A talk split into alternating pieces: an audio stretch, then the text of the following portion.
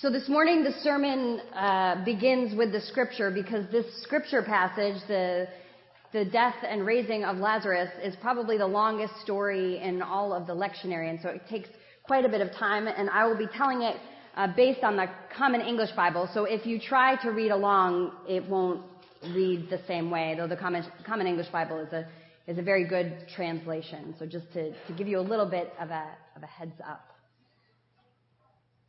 Before I tell the story, I would like for you to take a minute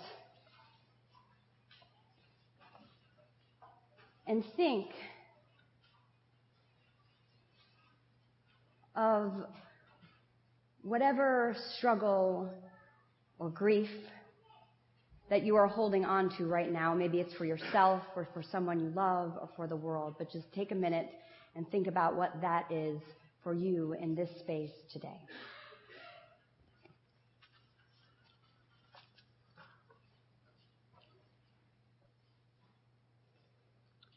Friends, our stories are met by God's story.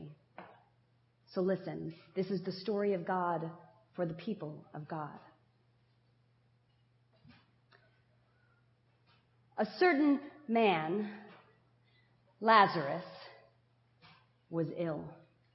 Now he was from Bethany, where his sisters, Mary and Martha, lived. Mary was the one, the one who, who anointed the Lord with fragrant oil and, and wiped his feet with her hair. Her brother Lazarus was ill.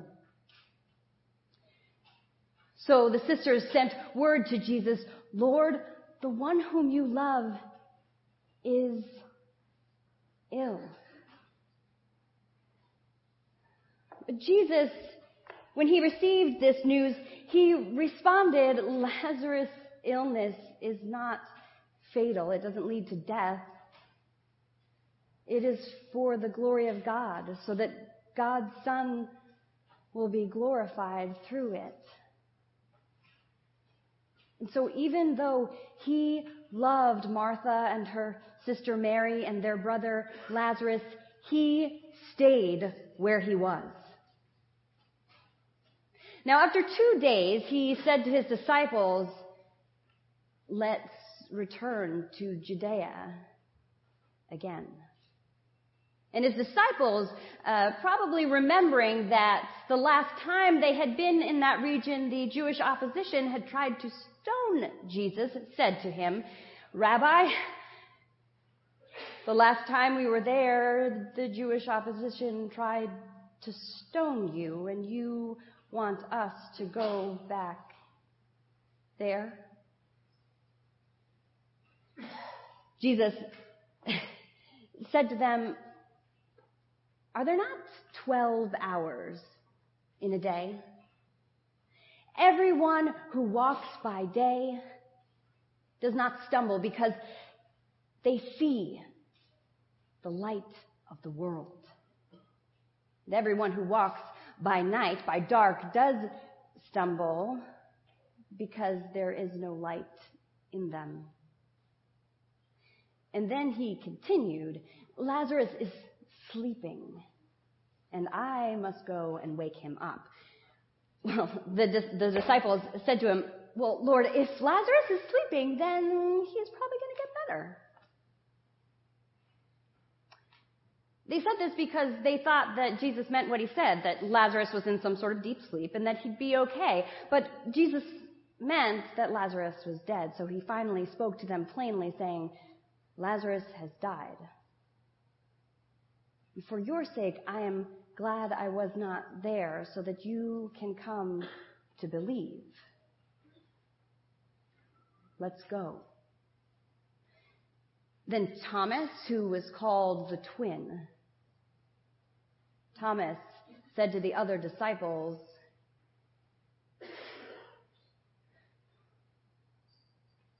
Let's go. So that we may die with Jesus. Now when Jesus arrived he learned that Lazarus had been in the tomb for four days. Now, Bethany was less than two miles from Jerusalem. And many of their Jewish brothers and sisters had, had come to Mary and Martha in their home to be with them after Lazarus died. And Mary, when she heard that Jesus was coming, she went, I mean, Martha went, but Mary remained in the house. And Martha, when she came to Jesus, she said to him, Lord, if you had been here, my brother would not have died. Even now, I know that whatever you ask of God, God will give it to you. And Jesus said to her, Lazarus will rise again. And she said to him, I know that he will rise on the, the day of resurrection, on the last day. I know. And, and Jesus said to her, I am the resurrection and the life. Everyone who believes in me will live, even though they die. And, and whoever lives and believes in me will never not die forever. Do you believe this? And Martha said, Yes. I believe that you are the Christ, the Son of God, the one who is coming. And then she went and she went to Mary and told her in private, the teacher is here and is calling for you. Now, Jesus was still where Martha had met him. He did not yet, he had not yet come to the village. So when Mary went, she left to go meet Jesus. Those who were there, her Jewish brothers and sisters who were there, who were mourning with her, thought she was going to Lazarus' tomb to mourn, and they went with her. And when she saw Jesus, she fell to his feet and said, Lord, if you had been there, my brother wouldn't have died. When Jesus saw that she, she was crying and that the, the people who had come with her, they were crying, he became greatly agitated. He was, he was deeply troubled. And he said, Where have you laid him? And then they said, Come and see.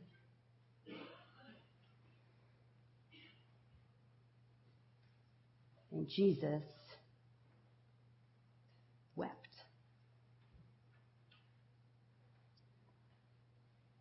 Now,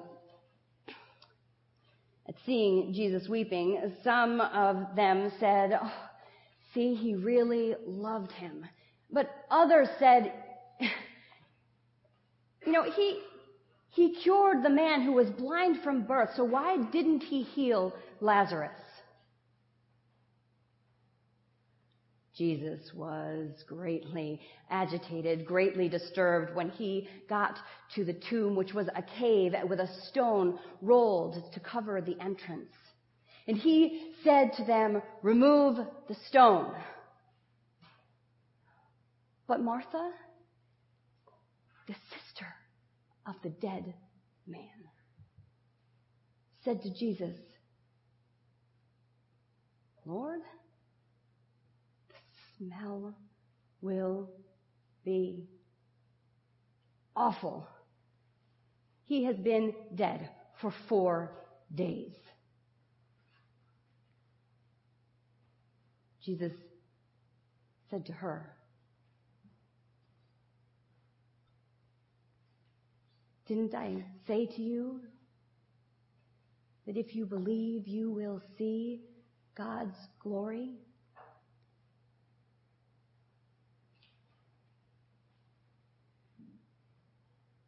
She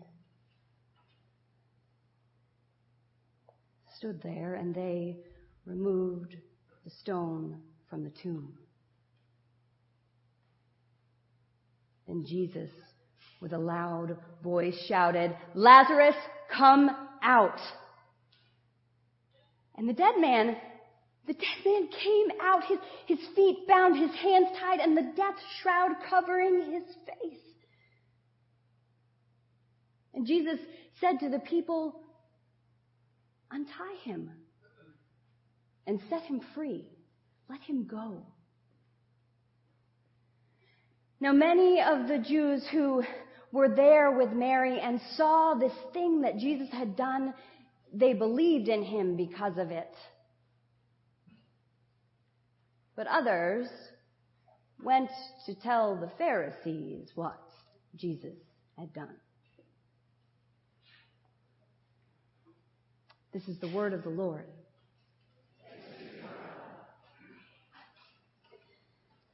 Let us pray.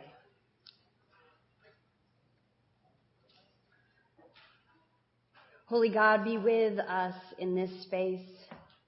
Be with our stories and with us as we dwell in your story, that we might see you and know you. May the words of my mouth and the meditations of all of our hearts be acceptable to you, O Lord, our rock and our Redeemer. Amen.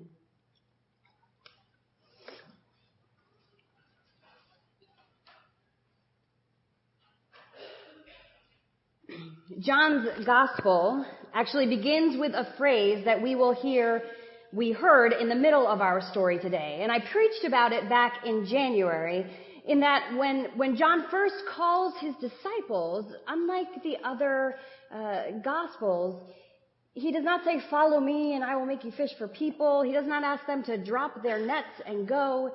He simply says, come and see.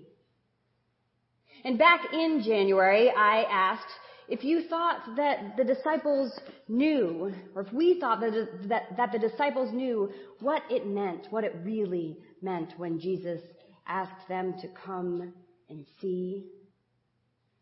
Jesus' first words spoken to them are actually a response to a question that they've asked. Where are you staying? Because they wanted to stay with him, but the translation can also be, where are you abiding? Because they want to abide with him, which is key in John abiding with Jesus and therefore abiding with God. And Jesus' answer to this question is, come and see. Do they know how hard this will be? In the beginning of this particular story about the raising of Lazarus, we find Jesus' people both the disciples and his beloved friends, Mary and Martha and Lazarus, in very difficult places. The disciples are afraid. He's asking them to, to return to a place that they left for a reason, and a good one at that. This, this is the transition in John's gospel from Jesus' outward ministry to his inward teaching of the disciples to his eventual death and resurrection. And it is the resurrection of Lazarus that is the final straw that leads to his crucifixion. It's a foreshadowing of Jesus' own death. But the disciples have legitimate fear right now. And it's also possible that since Jesus was friends with Mary and Martha and Lazarus, that they too were friends. And so maybe they have fear and grief. And Mary and Martha, their grief is real. When I was learning the story, I could not get that line out of my head. Lord, if you had been here, my brother wouldn't have died. Lord, if, if you had been here, modern day translation might be for us, why God? If you are good, if you are all powerful, if we know all the things that you are capable of doing and we have been told of your love, why? If you had been here. Last Sunday, after a full day of worship, Larry and I were commenting that we were especially aware of the stories of the congregation that met us in the worship space. And I'll admit that sometimes I'm more attuned to these stories than others, but it felt like there were so many people whose faces I met out in these pews and in the pews of the chapel who are experiencing real and significant struggle and grief right now. And if it's not their own, it's the grief and struggle that is shared because someone they know and love is struggling.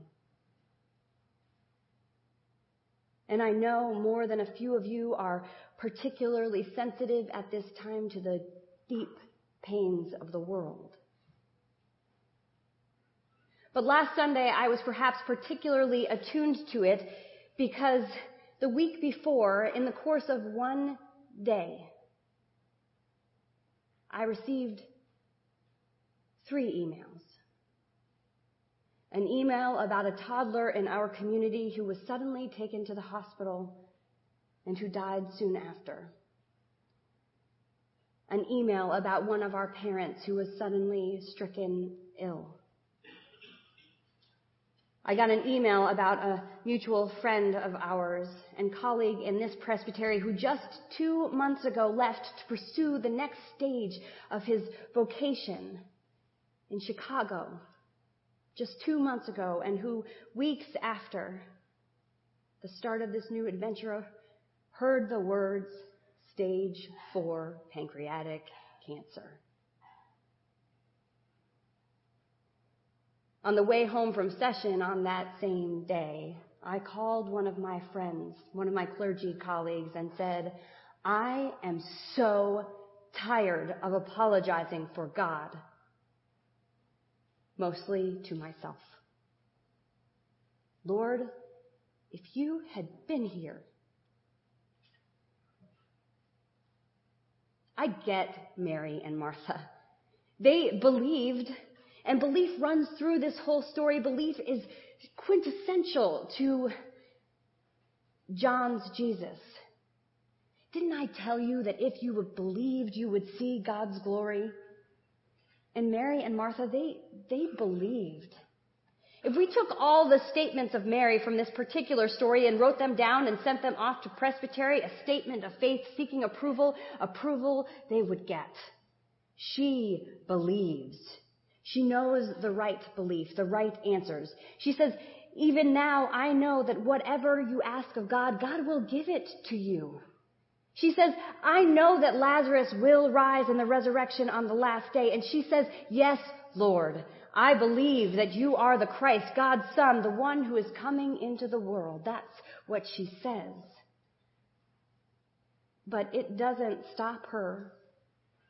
It doesn't stop her grief her anger, her disappointment.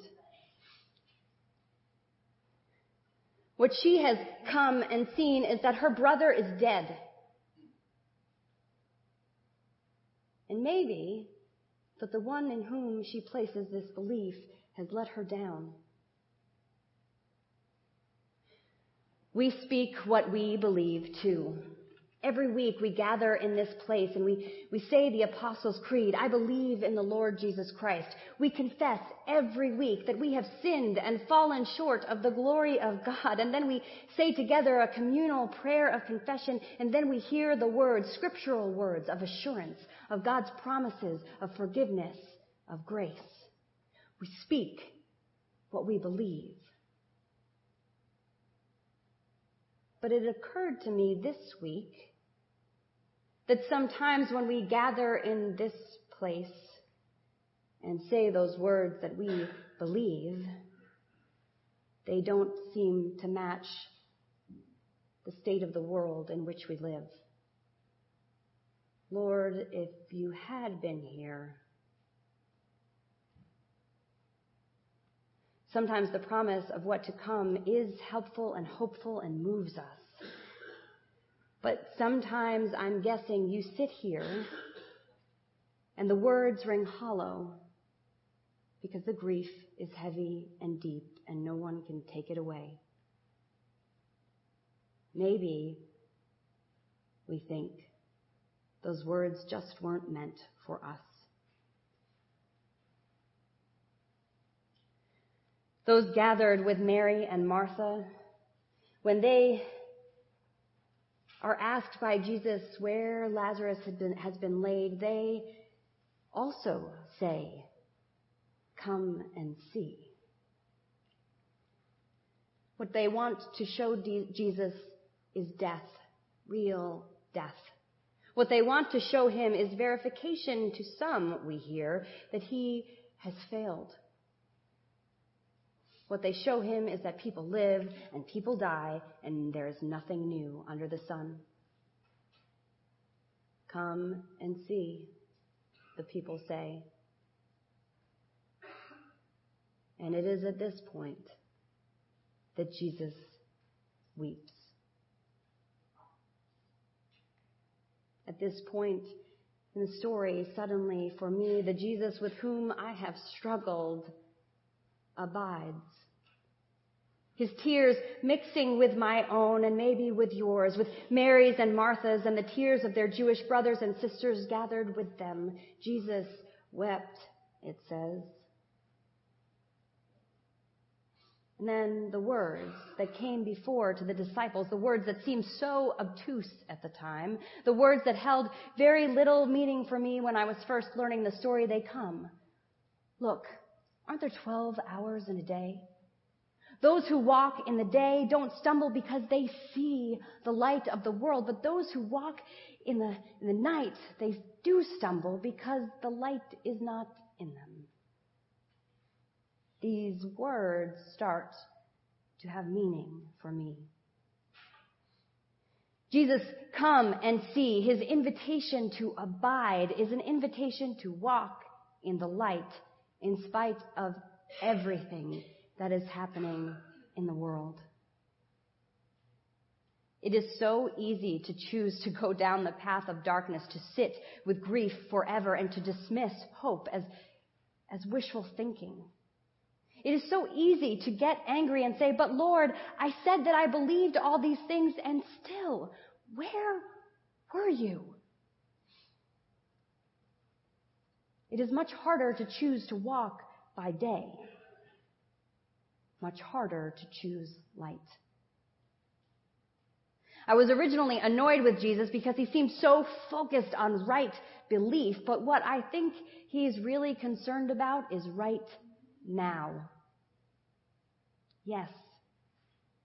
The promise is that they will be resurrected on the last day, but Jesus says, right now, I am the resurrection. I am the life. He's telling them that what they do now matters.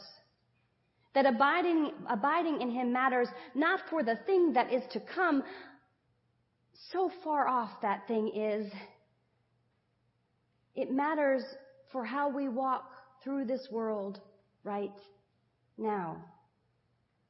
And who we walk through this world with. Which brings me to my final piece.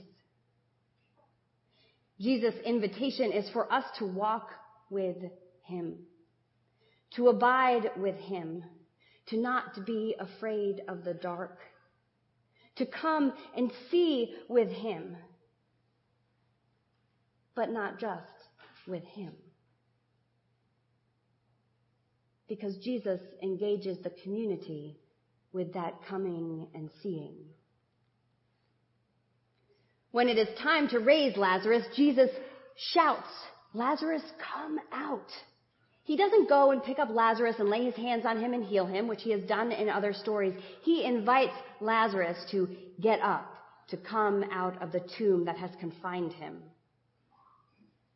But Lazarus, upon coming out, is still bound. He is wrapped in death shrouds, and that's when Jesus invites the people the people gathered around him to go and untie him, let him go, set him free.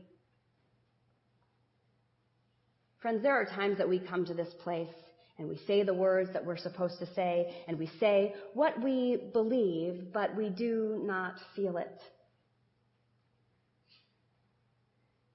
And when people come to my office and sit with me and talk about that place, and what I, what I say to them and what I sometimes say to my friends on the phone when I'm tired of apologizing for God is this. We abide in God, but we do not do it alone. That Sunday, last Sunday, when I looked out and saw your stories, I was not filled with overwhelming grief. I was with you in it. I was humbled and grateful that we get to share this sacred space together. That we, in our varied stages in life, with our varied hopes and dreams and fears and griefs, do this together. We abide with one another and we abide with Jesus and therefore we abide with God. God invites those of us that feel strong in our faith and feel hopeful to sit next to those who can't muster it at this moment and be with them. God has grace enough in our times of doubt and unbelief, in our grief and our anguish and our anger. God invites us still invites us then to set people free, to help them come and see and experience the freedom and love of God, a narrative that runs counter to the narratives of fear and death that threaten to overtake us. God invites us to participate in community fully so that our belief is not empty word, but it is true abiding. God is with us in all of our stories. And so friends, the invitation of Jesus remains. Come and see. Amen.